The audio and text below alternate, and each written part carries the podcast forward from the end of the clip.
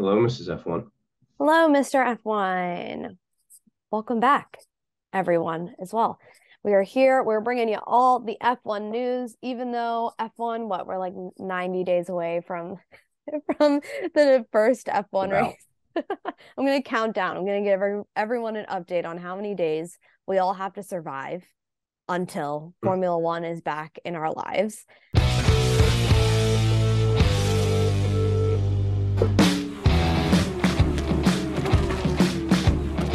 Even though racing isn't happening, I feel like this week there's been a lot of Formula One news. I don't know about you, but yeah. I've been oh, trying yeah. to keep news. up. Yeah, big news. So let's jump in to the news. But after the news, you guys make sure you you stay because we're talking our top three moments of the entire 2022 season. I also want to remind everybody make sure to like and subscribe. I always say this at the end of our podcast, and I'm like, I should also say it. I should say it at the beginning just put it out there, guys. Make sure to like, subscribe, give us a review on the podcast. It's always super helpful. But now that the housekeeping is out of the way, let's get into this week's news. Mattia Binotto is adios. It's so funny. He's officially we, gone. Yeah, we were just speculating about this in the last podcast, and no joke, I hit publish on the podcast, and less than 24 hours later, Yep. they announced yep. it. 18 hours I, later. Yeah. I was like, oh yep. my God, now our show is irrelevant. this is the life we lead as we were we were right though he he needed to be gone and he is so he is all the rumors We wait to see who replaces him yeah all the rumors were true which i said the fact that ferrari responded so quickly to dismay all these rumors told me that it was true and it's true so um, it was announced he's leaving um, Ferrari for good. Um, he's been with the team for 20 plus years, which is crazy. Did you know he started as an intern at Ferrari? Mm-hmm. Oh yeah, there's pictures with him and Michael together. Yeah. Yeah, which is like a tale as long old as time when it comes to sports um, working in sports. You start as an intern or like you start as something and you find yourself at the at yeah, make your way to CEO. Yeah, typical um sports. But he didn't really give a reason why he why he was leaving, other than kind of it's like taking a toll on him a little bit, which I get. He's been team principal since 2019, and let's be real, Ferrari is not an easy team to lead. Um, so it just kind of sounded like it was more for him, at least in his press release. It was time, like kind of like a mutual agreement. But I wanted to bring this up because there have been rumors that Charles Leclerc has not been on good terms with Mattia Binotto since Silverstone. Silverstone, I, whatever. I don't. I don't blame him. I mean, I wouldn't be on good terms with him just due to the performance all year. Yeah, I mean, I I said this I believe last week. Um, do the does Charles maybe unhappiness with his performance this year play a role in Mattia maybe being pressured? Um, because it was it was also rumored that this wasn't necessarily like his decision that the board very much wanted him out. Um, but again, these are all rumors and speculations. But we it's been no surprise that Charles Leclerc has been incredibly unhappy, and I think I've seen him verbally express that more than I've ever seen him ever in his entire mm-hmm. racing career express so publicly how unhappy he was. I, I just, um, you know, it needed to happen, and I think it's a step in the right direction for Ferrari. Yeah. Um, and and we talked about it before. Hopefully, it'll turn things around and they can become competitive again because you know they haven't won since Kimi. So. Mm-hmm. And he did say in his statement he leaves Ferrari in a very good place um that they're like stronger than they've ever been which let's give him credit ferrari is definitely better and at a better place than it was in 2019 when he took over the helm um so we have to give him credit for that at least but yeah it'll be interesting like we talked about in last episode if you haven't listened to it go listen to it now because we talk about get more in depth about who may take his seat. Um, but rumors about Ross Brawn possibly taking his seat, but more likely maybe Fred Vasseur, um, who is the team principal at Alfa Romeo right now. Um, but yeah, I mean, who else do you think could take this seat besides those two rumor names? Uh, I honestly can't think of anyone. Maybe Cyril Abiteboul could come back. I would love that just for the entertainment. But well, uh, really, I think it's one of those two. Yeah, and there were rumors that um, Ferrari had actually approached other team principals, such as Christian Horner, last year about mm.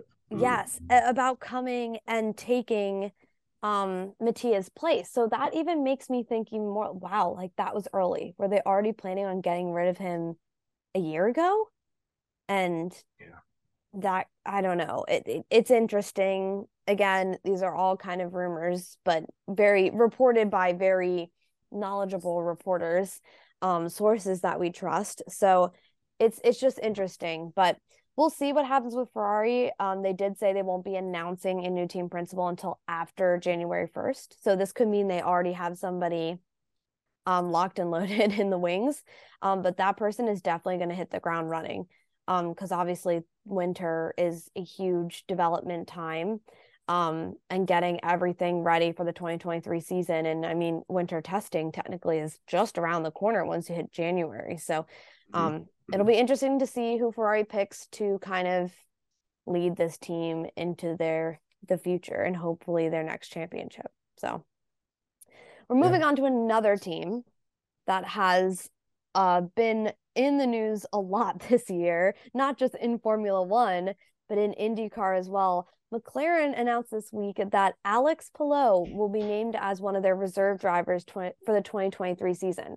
Now, if you guys remember, there was a lot of drama this year um, with Alex Palou and IndyCar um, because he kind of had a Oscar Piastri situation. Why is McLaren at, at the root of all of these like he signed with us. Wait, no, he didn't. Yes, he did situations. It's got to be Zak Brown's fault. I think he's just. We've talked about how he dangles the seat over everybody, and mm-hmm. um, I that's my guess is that you know he's he's just a, magnet for um, controversy. Yeah, he really is. And if you don't know the drama, it's basically um, McLaren announced that Alex Palou would be driving for their IndyCar team next year. And at the same time, Chip Ganassi also announced Alex Palou has re signed with our team for 2023. And uh, Alex Palou basically was like, wait, no, I didn't take that back. I never signed anything. And I actually went to court, mm-hmm. went to mm-hmm. freaking court. Um, Alex Palou will need to drive with Chip Ganassi racing team again this year in 2023 because of that court ruling. Um, but he will be a reserve driver. So how do you think that'll work, Matt? Because he's still an active IndyCar driver. Um, he's yeah. one. I did see in the statement McLaren put out, they did say very clearly he is one of the reserve mm-hmm. drivers. So do you really think he'll actually yeah. get a chance? Probably not. I mean, how often do reserve drivers actually drive? Probably more so now because of COVID and um, you know drivers getting sick and people being able to jump in but uh, in all likelihood he's not gonna he'll probably be you know at the events where there's not an indycar race at the same time mm-hmm. but the odds of him actually getting in the car and driving i mean maybe maybe zak gives him an fp1 you know occasionally but that driver lineup is so good that i mean you don't want to do anything to it piastri and norris like you know that's you know, obviously we don't want anyone to get hurt, and that's that's like the only case where a reserve driver steps in. But it's not like we're going to have a scenario where one of them isn't performing and is going to have to be replaced by a reserve driver. They're both incredible drivers. Mm-hmm. So it, it's to me, it's yeah, those those people they're more of a uh, you know, it's just a we we have to have somebody in the backup in case something happens. But in all likelihood, they won't drive. Yeah, I just more on the side of like, will he get a chance? I mean, IndyCar's season is in the midst of the ongoings of the Formula One season. They're usually not taking place at the same tracks or even on the same continent at the same time. Oh, they're um, never but, at the same track, yeah. Right, and a lot, so a good handful of times, their schedule all overlaps an F1 weekend or F1 schedule. Um, I did notice in the statement um put out by McLaren, it did said it did say Alex Palou will be available as a reserve driver for the team for all events that do not conflict with IndyCar. Right. Um, yeah. so they made that really clear. And he's only ever been, as far as the public knowledge, and I, I think this is correct, he's only ever been in a Formula One car once when he did a test drive at the US Grand Prix um, in Austin. So mm-hmm. kind of interesting to name someone as a reserve driver who has like very little experience with a Formula One car. I mean, granted, his IndyCar track record is quite impressive 15 podiums, four wins, and one championship on his belt, under his belt. Yeah. So I don't think it's that strange. I mean, Robert Shwartzman was the reserve driver for for Ferrari, and other than one or two tests than he's ever done in an F1 car, that's mm-hmm. his only experience. So, you know, I I don't think that's that crazy. And it, like I think to your point, uh, Alex Palou has more experience than somebody like Shwartzman because you know IndyCar is a legit series. So, um, I don't think it's that big of a deal that they. And, and again, I think this is more of a Zak's kind of claiming his his driver um, for when his Chip Ganassi contract does end, mm-hmm. and we'll sign him to the McLaren uh, IndyCar team, and then also have him as a reserve driver. Yeah, hot take. Zak marking his territory on Alex Palou. Yeah, exactly. Like, like he's a like he's a tree and Zak's a dog. Just, we're just to pee on it. Yeah. We're literally just like, um, okay, we're just gonna keep you as a reserve driver, one of the reserve drivers. So actually, you'll probably really never get to be your reserve driver. but hey, we're you know might as well just keep you here, um, and stick a McLaren shirt on you and call it a day. I think it's also interesting. We're really seeing McLaren use that IndyCar team as another way to scoop up talent, which we have mm-hmm. not seen a lot of other F1 teams do. There are other F1 teams that have done this um, and do have IndyCar drivers kind of in their back pocket uh, for testing or for reserve, but McLaren really seems to be utilizing this a lot. Um, not a, not mm-hmm. just with Alex, but with Pato O'Ward um, and some of their other talent. Do you think McLaren and Zak Brown's kind of grand scheme is to really start to use that IndyCar team as a feeder series to their F1 team? Hmm. That would be super interesting. It would be great for IndyCar in, in the US. Um, I think that most people who are into racing know that IndyCar is a like legitimate great series mm-hmm. that requires a ton of skill. And I think before, especially European fans, just kind of scoffed at IndyCar um, and thought that you know it, it doesn't live up to F1, so they ignored it. But I think true racing people know that it is a very good series, and it would be awesome for Americans to be able to see, you know, maybe young kids who are in F2 and are doing really well, but there's no available seats in F1. They jump to IndyCar as a feeder, like you said, to F1 whenever a seat opens up. I think that would be really great for the sport in the United States and great for racing in general in the United States. Yeah, I think it's a great way to kind of bring fans from one type of racing to another. I mean, like you said, IndyCar and F1 share a good chunk of similarities. Um, when it comes to just like types of tracks they drive on, obviously it's different, but they, they share more similarities than other forms of racing, like NASCAR, for example. Um, and like IndyCar is very heavily followed by a huge United States fan base. So, you know, think about it. Like if you have a favorite driver and they go into F1, you're going to follow them there. You're not going to mm-hmm. stop watching them.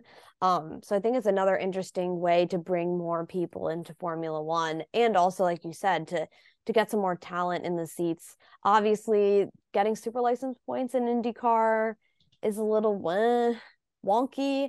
Like you That'll don't change. Yeah, that, that has to change. There's there's been so much attention on it. It has to change. Guys like Colton and Pato O'Ward and you know the other really talented young drivers who have who are getting screwed over with this super license points. I, I know Colton has said he doesn't want to, you know, he doesn't want the rules to bend for him. But mm-hmm. I think at some point the rules just need to flat out change because it is very well known that FIA does not give enough super license points to IndyCar drivers. And I really do think that's going to change in the very near future. Yeah, I think if we start to see McLaren maybe using it more, we could see the FIA maybe paying some mm-hmm. more attention to okay, yeah. if this is a real feeder series or could be yeah. a real beneficial to the sport, let's fix that. So, yeah. yeah. So, speaking of IndyCar, we got some big news on the hmm. side of women in motorsports this weekend And uh, I'm a little conflicted on this news, and we'll get into that. But Jamie Chadwick announced this week that she will be joining Andretti Motorsport team for the Indy NXT series, or formerly known as Indy Light. Now, this NX, is NXT. NXT. They, they it in, Indy NXT. Yeah, NX, Indy NXT. She's the first woman in 13 years to compete in this series, which is huge and great for her.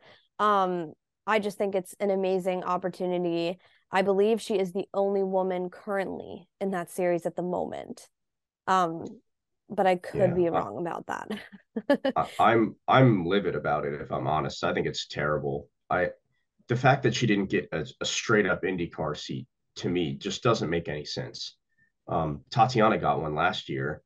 She struggled a little bit, and obviously she transferred to F2 halfway through the year. But uh, to me, she's established in Europe in these racing series why she doesn't get an F1 or sorry, an F3 seat when there's 22 of them available. And that is, yes, I know, you know, a lot of stuffy F1 fans will say F2 and F3, that's the real feeder series, yada, yada. And like we just said a couple of minutes ago, you know, IndyCar can become a great feeder series, but this is so Indy NXT is Indy Lights. That's what they called it last year. They're just changing the name of it. Yeah. That's it's literally the feeder series of IndyCar. Mm-hmm. I, I just don't understand how a driver who has shown her talent and is clearly significantly better than everyone that she was racing hasn't earned at, at the very minimum an F3 seat or an IndyCar seat, right? Like I said, mm-hmm. Tatiana had the seat last year and, you know, she, she didn't do great in it. And it's, it's a tough series to compete in. And granted, you know, it's it takes a while to get kind of accustomed to those cars. Um, and then you know the same thing when she jumped to F2. She didn't do great because it's I mean she was thrown into the middle of an F2 season with no training. And like that's got to be insanely hard. Right. I just don't understand why somebody who has the experience in a F3 type car, which is what the W Series car is, wouldn't be given a shot in F3. It makes no sense to me. Yeah. I I'm I feel very similar to like your reaction, but I I I am honestly happy for her because I feel like her career in W series was at an end. Um she's been killing everybody in that series since it started. Yeah. She's collected she is at the end of like being able to collect super poison super license points through that series. She cannot collect mm-hmm. anymore. She's met the maximum. Um and with F1 Academy starting, I thought to myself, okay, maybe she will jump there just to have a new new competition, new drivers to compete against. Um, if she wanted to stay within that all woman series. But she did say I was reading um the article about a couple of articles about this and um, she did say this represents not only a big step up, but also a big step towards my goal of competing in the highest categories of a single seater racing. So I definitely the car she'll be in will be more powerful. This will be a new step sure. and a new challenge for her. And also, I'm just happy that she's getting another opportunity somewhere else because I think she deserved it. But I agree with you. I'm like, what the heck is going on? Like, this woman has proven herself time and time and time and time again. And she not is only a talent, she's got money backing her. She's a Rolex is a sponsor with her. Williams Drivers Academy is backing her. What is stopping this woman? And what pisses me off, I think, is like we saw an F2, an F2 team was willing to take a risk on a an e a, a gamer, basically, like an eSIM driver, driver, an esports driver, somebody that's never sat in the car ever before. Oh, that's ever, not true. He oh, he he well, he sat in in not equivalent of F2 cars, but you know, he started eSIM and then he did a few small racing series and then jumped right to F2. Right. So but like but teams... but to, to your point, it's it's that is taking a risk. Why aren't why aren't these teams willing to take that same risk on a on a woman who has demolished her competition the right. past year? It it doesn't make sense to me. It doesn't yeah, I'm I'm very confused by it. And part of me was thinking I've seen a lot of interviews with Jamie Chadwick and even reading some of her recent interviews now. She very much talks about wanting to earn that spot. She doesn't want to be picked because she's the token female, which being she woman, shouldn't. right, being a woman myself, I 100% agree with. She wants to earn it. But part of me yeah. is like, is she holding herself back?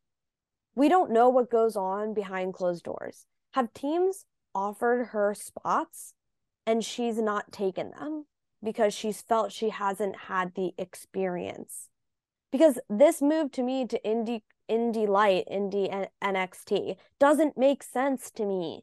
The car is uh, more powerful than what she was driving in W Series, yes, but like I feel like she's beyond that at this point. I feel like she's just moving to like Indy NXT is just like the male female version like of W series to me. Mm-hmm. Um granted she'll be racing on very different track styles and stuff like that with Indy next, but I don't know. I'm happy for her. I'm happy for female racers as a whole. This is a great step, and she is a great talent. And you know, taking a really high profile female name and putting it into like a different series is great. But like, I think she just deserves more. I think she's proven herself time and time and time and time again. I'm like, are teams really not giving her chances, or is she stopping herself from taking some of those chances because she feels mm-hmm. she's not ready?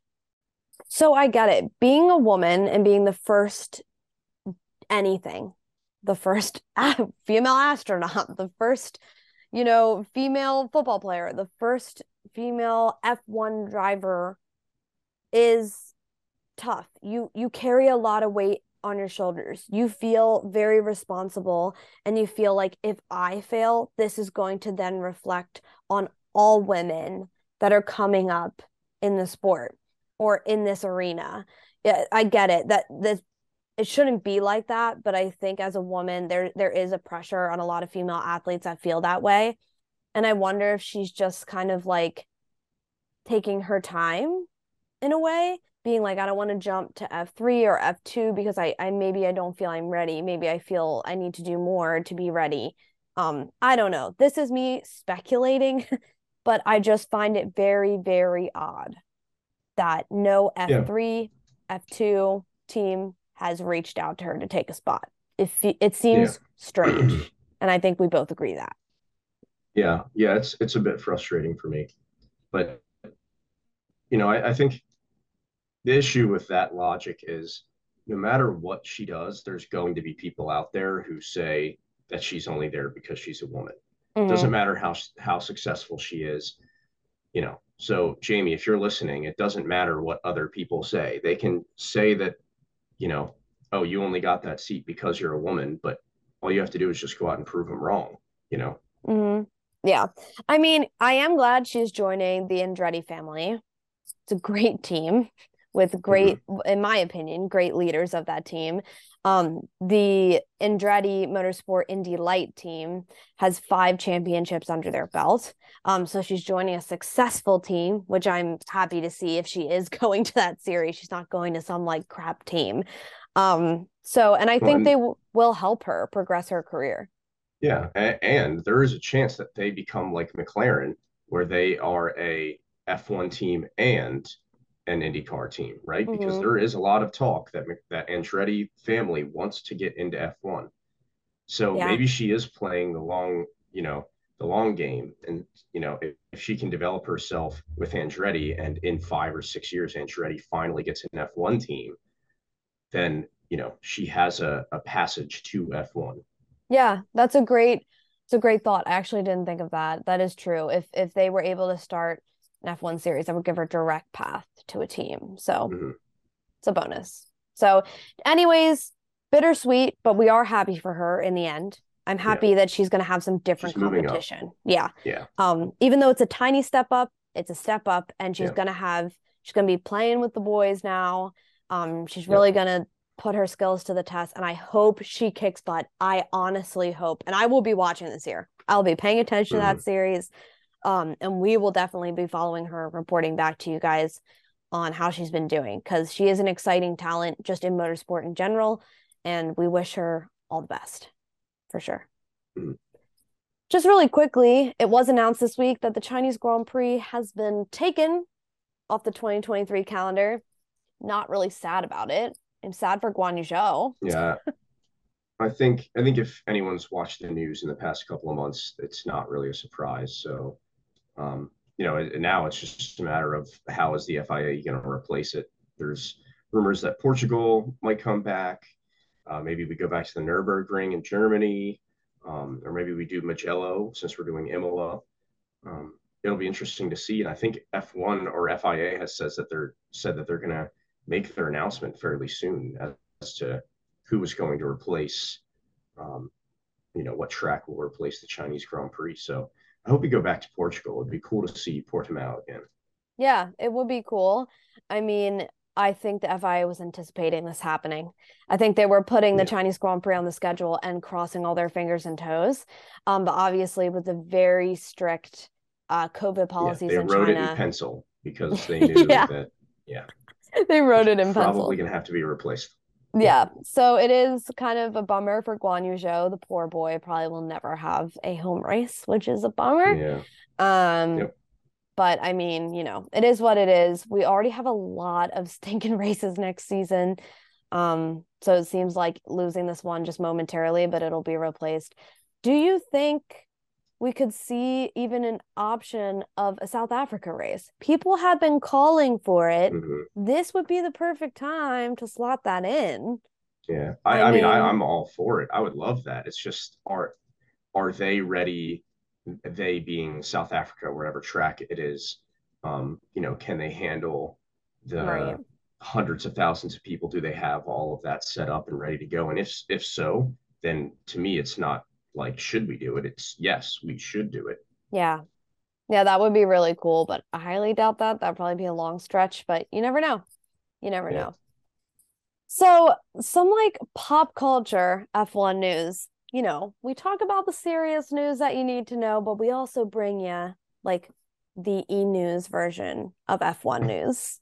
Can I call it EF1 or something like this that? This is all you because I okay, I'm here for this. First of all, let's talk about the world's first F1 arcade opened this weekend super cool. It didn't open to the public just yet. Apparently, it was supposed to, and they had to delay due to some technical issues. But Matt, have you seen pictures of this F1 arcade? Because it looks amazing. I have not, but I'm guessing it's in like Dubai or something, right? No, no. So the F1 arcade is in London. Hmm. Okay. It's a partnership between F1 and Kindred Concepts.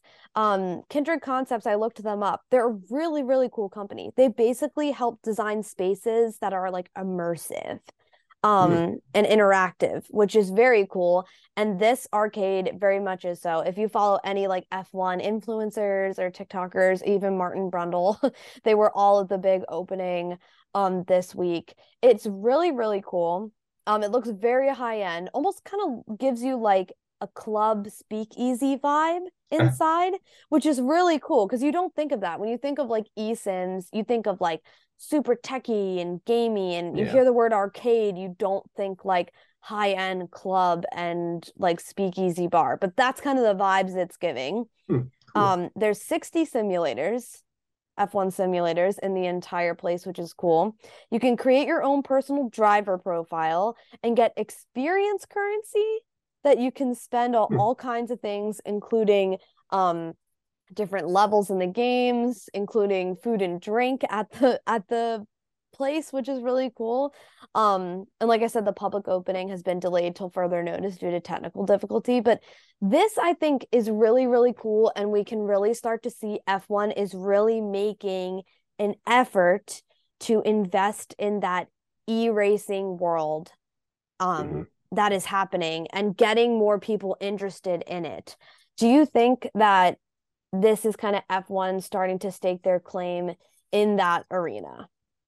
I mean, I think they're, they've already been pretty well established. Like, I mean, they they post YouTube videos of the you know esports championship weekends, and and you know they they tag it, and it looks just like an actual race. You know, like highlights from this esports race.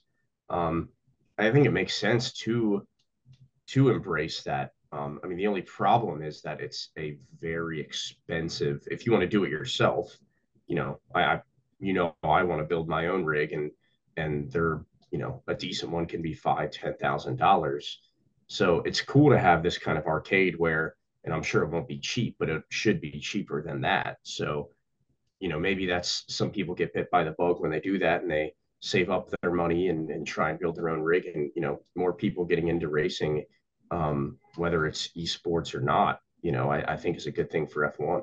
Yeah, that's a really great point. Like I've always wanted to drive a sim, like whether it's like a super cool high tech one or just like your basic pedals and steering wheel. Um, because I've actually driven um like with steering wheels with car games and I do way better when I actually have pedals and a wheel than I do with a controller. I'm impossible with a controller. I can't do it. Mm-hmm. Um but when it feels like a real car I can and I've always wondered like you know, I would love to play the F1 games, but I'm such garbage at using the controller. I don't even want to try, but I would love to have a steering yeah. wheel and pedals.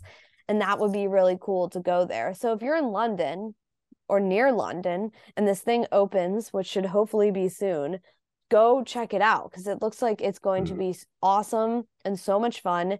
And there are plans for expansion actually i heard um quite quickly after this so i hope they bring one to the us that would be so much fun and yeah. we would 100% My guess go. is new york city yeah, yeah, and I love that they thought outside the box with this. Like you could have very easily gone with like the cool arcade game theme and made it feel more like a competitive esports space um but they didn't mm-hmm. they made it a little bit more fun and yeah. in typical f1 style high end and classy um but i think it's cool like you can go even if you don't want to drive sims you can get a drink mm-hmm. have food watch people drive hang out apparently during actual gp weekends they're going to have events at this place that are all centered around mm-hmm. the gp which i think is really cool and just another cool way for fans to interact with the sport um, this is giving me like Top Golf vibes for yeah. any golfers out there. It's like pretty much F1's version of Top Golf, where it's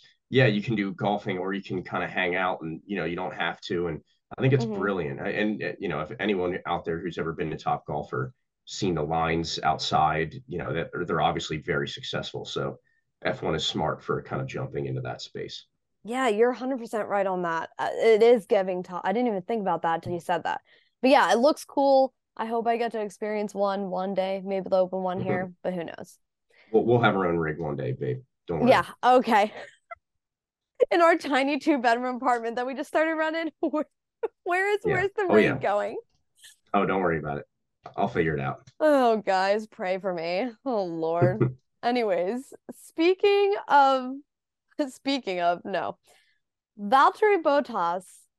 I am so excited about this. Listen, I think ever since Bottas has left Mercedes, I feel like he's come into this era. Oh, he's like, a new man. Yeah, he's a new man. He's chill. He's cool. Mm-hmm. He rides bikes. He has a mullet now. This yes, week, he, he literally gave himself a mullet. He like swims in rivers in the wilderness with his butt out for everyone to see and then prints it and frames it and gives it gives it to his whole teammate. Like this Love is the Valtteri Bottas everybody has been wanting to see. Yes. And now the man will live in infamy because there is a song named after him now. I don't know if you guys have seen this but this artist named Archangel he's a Spanish artist um and he wrote a song and put it out this week the song's name is literally Botas. I mean, come I on. It. Come on. I, I, I like to imagine that that Valtteri Bottas is actually he has an alter ego right now.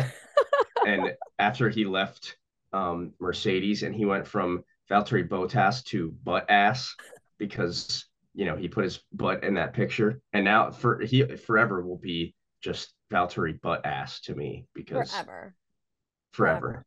I was yes, that's, low. That's the Valtteri we all love to see.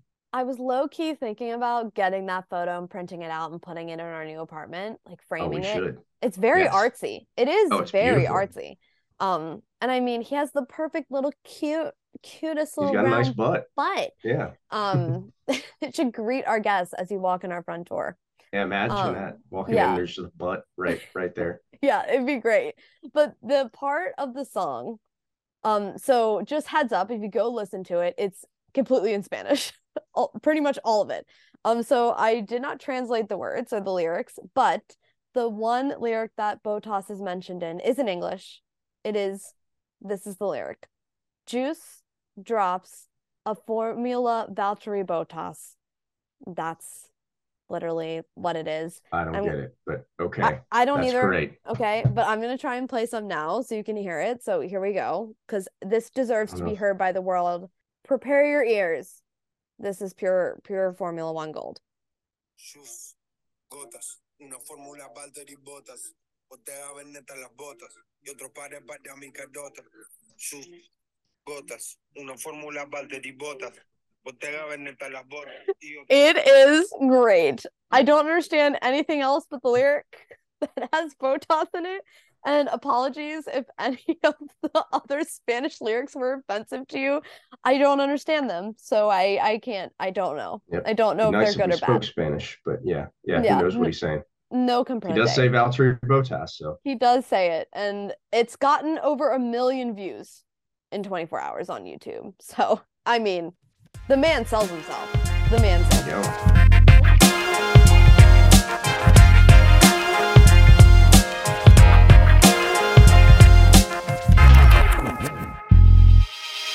So that is it for our news and F1 pop culture news this week.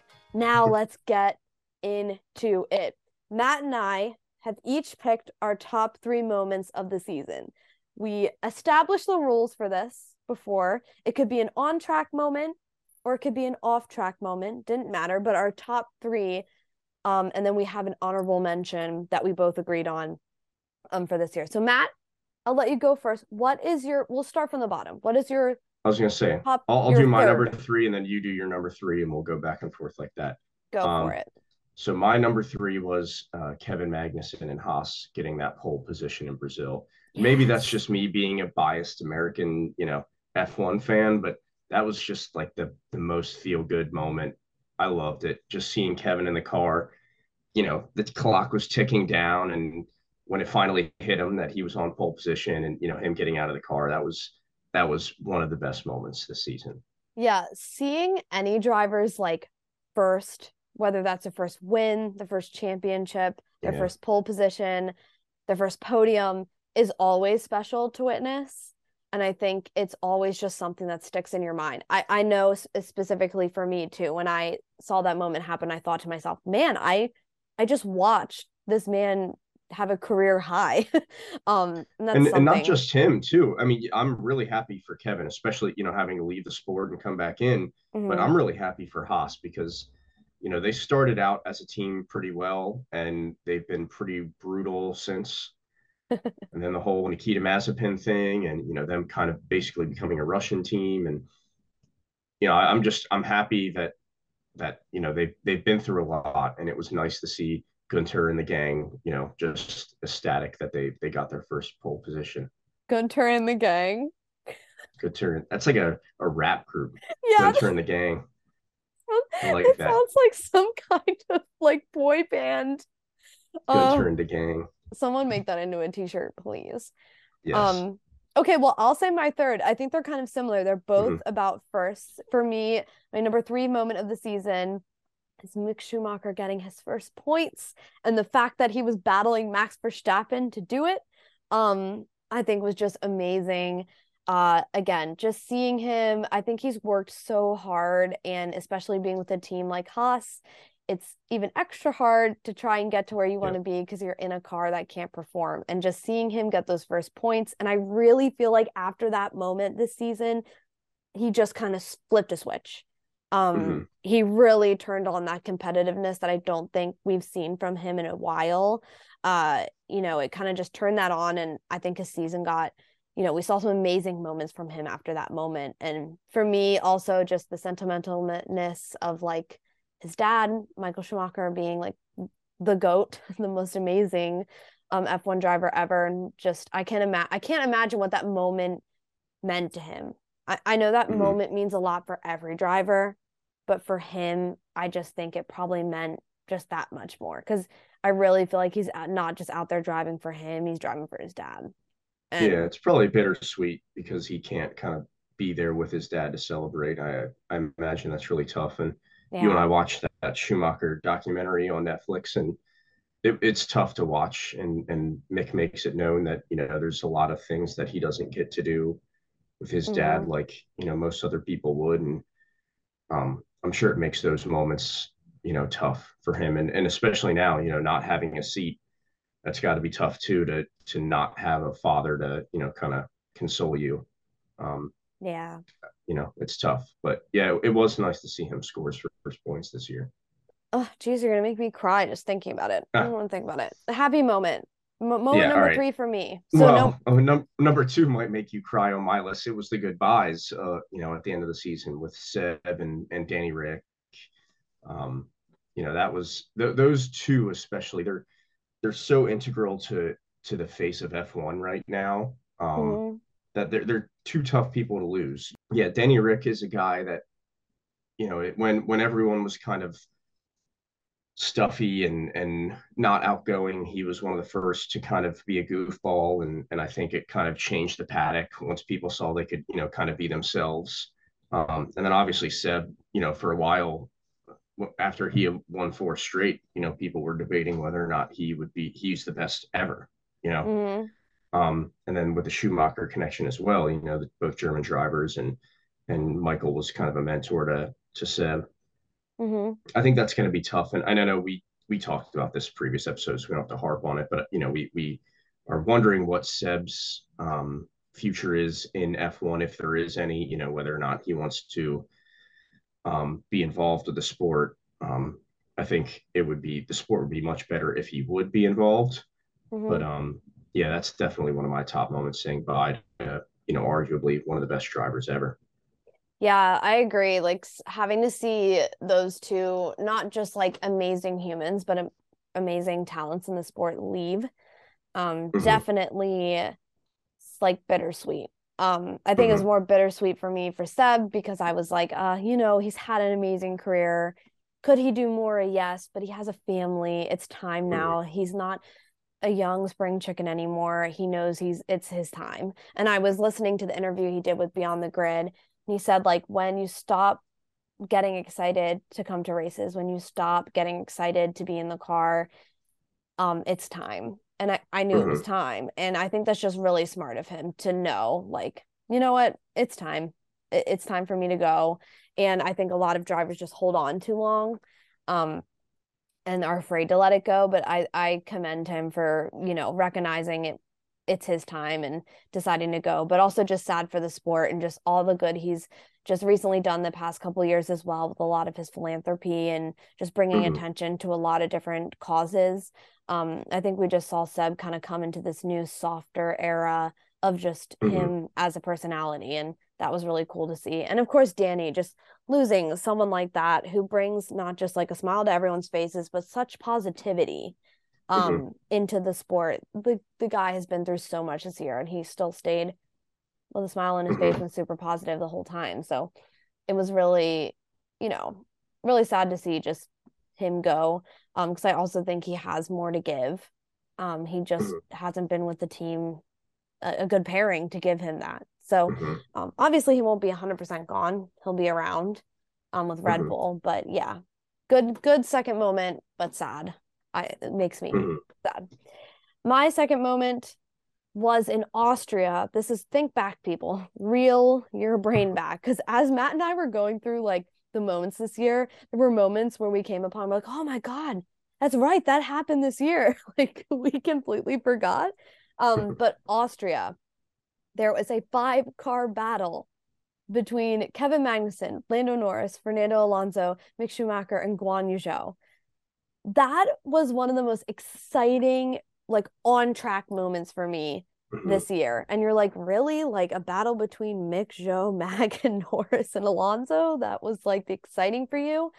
And it it for me, it was just a real seeing actually the new car in action. I mm-hmm. I can't tell you the last time, besides like at the start of a race, do yeah. we ever see a five cars in a battle for one place um I can't recall in like the middle of a race. It's just mm-hmm. it was so cool to watch and so fun to watch and it was honestly one of probably my favorite on track moments this season. Yeah, like you said, it that's that is exactly what F1 wanted when they redesigned this car. Was that they wanted, you know, they wanted those close battles. Like you said, it's it's one thing when there's five cars fighting for a spot at turn one when the race starts, right? I mean, yes, that's great and exciting. We love it, but that's only one turn, right? But with these new with these new cars, the the goal was so that you know you can be right behind a car and not have the disrupted air and be able to to fight. And you know, I, I think that's going to make for more eh, you know excitement in the races because you know I, I think a few years ago it was kind of especially in the Mercedes dominance era it was like okay you know they go the first lap and Mercedes is already up three seconds and that's really tough to sell to to fans mm-hmm. um, and and as we've talked about before you know F1's gaining a ton of new fans I think this is all kind of timing really well to where there should be more examples like that five car battles. Um, and you know that'll that'll hopefully kind of amplify the excitement about the sport as it's gaining fans. And you know as the racing is more intense we should see um, you know a lot more people find it interesting and and gain more fans due to that yeah it was so exciting to watch and so much fun. It was so much fun. So hopefully yeah. maybe next year we'll see one or two more of those. Um but yeah just a blast to watch and i could mm-hmm. watch that all day honestly. All right Give so my number one numero uno. My, my top moment of the season um, was actually you know kind of in in you know what americans call like garbage time in sports where you know nothing matters. It um, it was brazil um, the second to last race when max didn't give the position back to checo when checo was battling for second place um, in the standings, and this this just blew my mind. And I think it's going to make everybody's opinion of Max change. Mm. I think as as a competitor, it's crazy to me to think that like he, he could have just sat at home in the Netherlands during that race. He already locked up the championship. Like there was no reason for him to be there. Mm-hmm. You know, but not only did he not care, like, yeah, I'm gonna race, he passed his teammate on team orders and then didn't give the position back in again what we call garbage time when it doesn't matter that, that to me is just like like this guy cares so much that he just wants to add he like he wants to humiliate he doesn't want to beat people yeah he wants to humiliate them annihilate and like that's that's scary from the, the standpoint of like you know if you're a competitor it's like holy crap this guy has no quit but I think from a team standpoint, it could be really dangerous for him to where he could ostracize the team and and make people not want to drive that second seat. I mean, I think there's already yeah, it's a great car, but we we joke that that second Red Bull seat's cursed. And like yeah. on top of it, now you now you have a teammate that's going to steal positions from you when it doesn't matter. Like this guy has he just doesn't care. He has right? no like chill. that's that's a yeah, that's a, that's a scary person to be a teammate with. And yeah. and I think that this has ramifications for the rest of his F1 career. That's why I, I have it as my number one moment because I think people aren't going to forget this. And yeah. and it makes you wonder who's going to be willing to be his teammate and you know what Red Bull's going to be willing to do if he just defies team orders and does whatever he wants and thinks it's his team.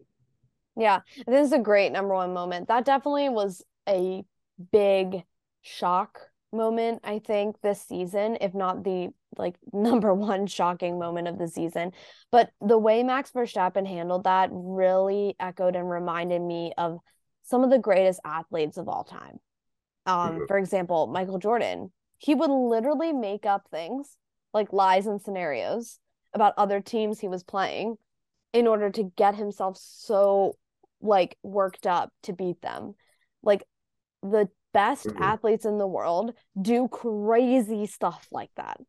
Like, mm-hmm. because winning is the only thing that matters, period. Like, there is no, there is no giving up. There is no like chill or helping. It's me. What can I do to succeed and get the best outcome for me at all times? And that mm-hmm. is very much Max Verstappen. That's how he was raised. That's how he was trained. And it just reminded me so much of like some of the mentality we see in some of in some mm-hmm. of the mm-hmm. best athletes we've seen in the entire world. Um, yeah. Yep. Doesn't make it right, but yeah, um, it's very common when we're talking about um people at the top of their game. Upper echelon, yeah, exactly. Upper echelon yeah. athletes. Yeah. So My top moment of the season is kind of like a turning point, I think, for our boy Charles Leclerc. Um, I think we can all agree at the beginning of the season he had a great trajectory trajectory to possibly win the championship this year. He had a fast car, he had the skills. Um, and I think for me, my number one moment would be the French Grand Prix when Charles Leclerc lost control of his car into turn 11 and just binned it. And it was the cry heard from around the world. No. Um, yeah, one of our episodes is literally called "The Cry Heard Around the World" or something like that.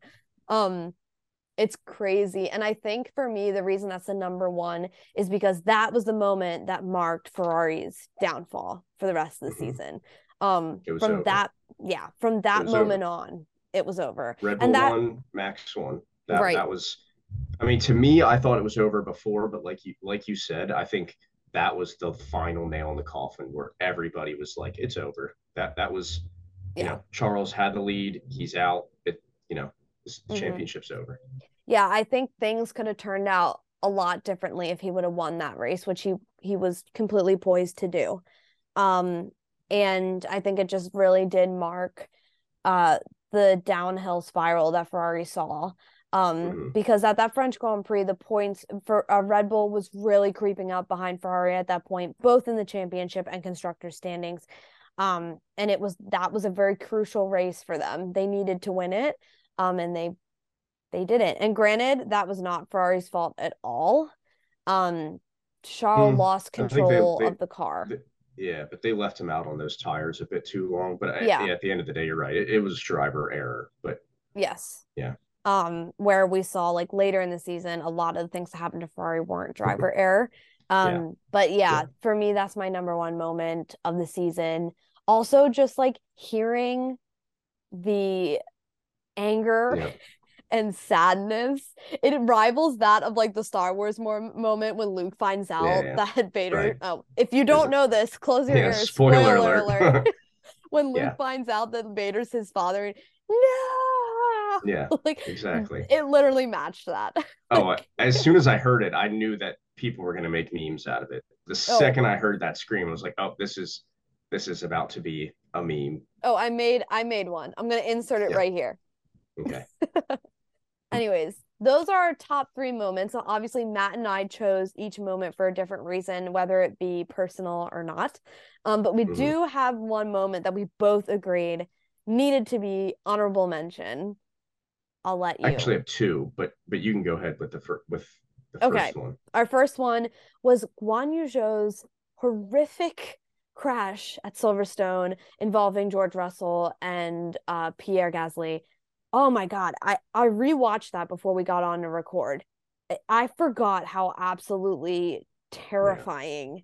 that was, and that just again, like I feel like there's those moments are so scary like the way he was trapped in that car in those barriers thank god everything was okay and that car did not mm-hmm. light on fire because it it would have been stuck. horrible yeah but stuck. like also kudos to him for experiencing that and getting, getting continuing the season the way yeah. he did um yeah i would be those horrific wreck. crashes are always you know I, we don't want to call them top moments but like most memorable moments for sure mm-hmm. because seeing that car tumble down the um the uh, tarmac not, down not, the track. Well, well, the track and then the the sand, you know, and then and then flipping over the the tire barrier towards the fans. Like first off, I can't imagine if you're a fan back there, that's got to be terrifying seeing yeah, you know, thousand, fifteen hundred pound car come flying at you. Mm-hmm. Um, I think it's also by that netting. Right. And I think it's also a reminder as fans that yes, this is entertainment for us. We enjoy it. We love it. But these guys are also putting their lives on the line oh, every oh, yeah. time it's they get in those cars. Sport. For granted, they love doing this. Obviously, they wouldn't be doing if they did it, but also for our entertainment. And we have to remember sometimes this is really dangerous, the sport. And these guys yeah. put their lives on the line every single time they get in one of these cars. Um, yeah, the so. cars are safer now than they were before. But you know, when you see the the Guan Yu Zhou crash or, or Romain Grosjean a few years ago, it's you realize that any of these guys could die. You mm-hmm. know, every single time they get in the car, there's a you know, not zero chance that they are risking their lives. Yeah. Um, and it was like 30 seconds into the Grand Prix that that happened. Yeah. Yeah. so it it's it's crazy. Yes, yeah. it's not an exciting moment, but it is a memorable one for sure. And another yeah. example of how the Halo is a yeah, godsend, literally. That's why it's called the Halo. Yeah, exactly. I know my my other honorable mention, again, being a biased American sports fan, was the the news that Sargent, you know, got the uh, the super license points necessary to to be an F1 driver. I was really excited by that, and I'm very excited to see an American drive in F1 next year. So. Yeah, definitely. I think we have more than enough expressed our excitement and love for Logan Sargent. We have we haven't mm-hmm. even seen the boy do a full race, and we're already like on the bandwagon. Well, I watched him F two, but oh yeah, oh I'm I'm on the Sargent bandwagon. Yeah, I mean like in an F one car, we have never seen right. him do a full race. Um, but yeah, I mean that is really exciting. It's American fans, it's just another testament to the fact that like in the sport of F one, we can indeed produce high quality talent mm-hmm. to feed into Formula One. Um, and yeah, just a win for America. Yay us. Go America. I just hear that that I'm I'm not gonna repeat it on here, but like the America oh, song from Team America. From oh Team yeah, Team America. America. Yeah, yeah. Can that yeah. be? You know how yeah. baseball players have walk-up songs? Can the Team America America song be Logan Sargent's Logan's like on track song? song? Oh. Oh my gosh. F1's too proper for that. They wouldn't allow it. they need to play that in his headset as he's doing his warm-up lap. Yeah. so he reminds him the weight of the entire American country rests on his so- shoulders. That's a lot of pressure, though. I mean, it does. The future of American race car drivers rests in his hands. I'm just saying. if he doesn't perform, it reflects badly on all of America. well, hey, there's a there's another American in F2 next year, uh, Brad Benavides. So, you know, if Logan doesn't produce, we got another one ready. we'll see. We'll see how that goes. But Thank you, everyone, again for joining us. I hope you loved and liked to hear our top three moments of this season. If you would like to share your top three moments with us, Make sure to follow us on TikTok, Instagram at Mr. and Mrs. F1 Pod. Drop us a DM, drop us a comment, and let us know your top three moments of the entire season. We for sure enjoyed, I, I know Matt enjoyed too, like going back and refreshing our memory at some of the earlier races this year. The season's so long, you kind of forget things happen. So it was nice to kind of look back and really pick through like what were our top three moments. And this season was great. I enjoyed it thoroughly. Um, I wish there would have been a little bit more competition at the end for the championship, but in in the end, it was a good season.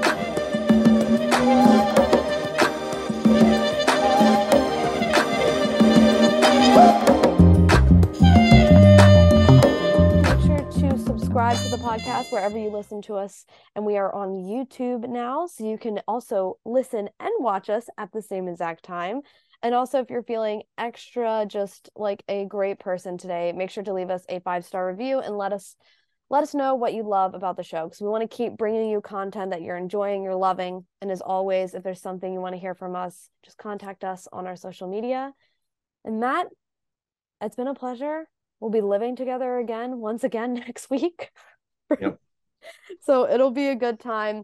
But next week, you guys, we're going to release an episode with an amazing interview we had with one of the founders of Race Weekend magazine. I'm so excited for you guys to hear that. So make sure to tune in next week. It's going to be a great episode. We're so excited to bring you more of these types of episodes as the season goes on with some of your favorite people from F1, some of your favorite people from the F1 influencer sphere.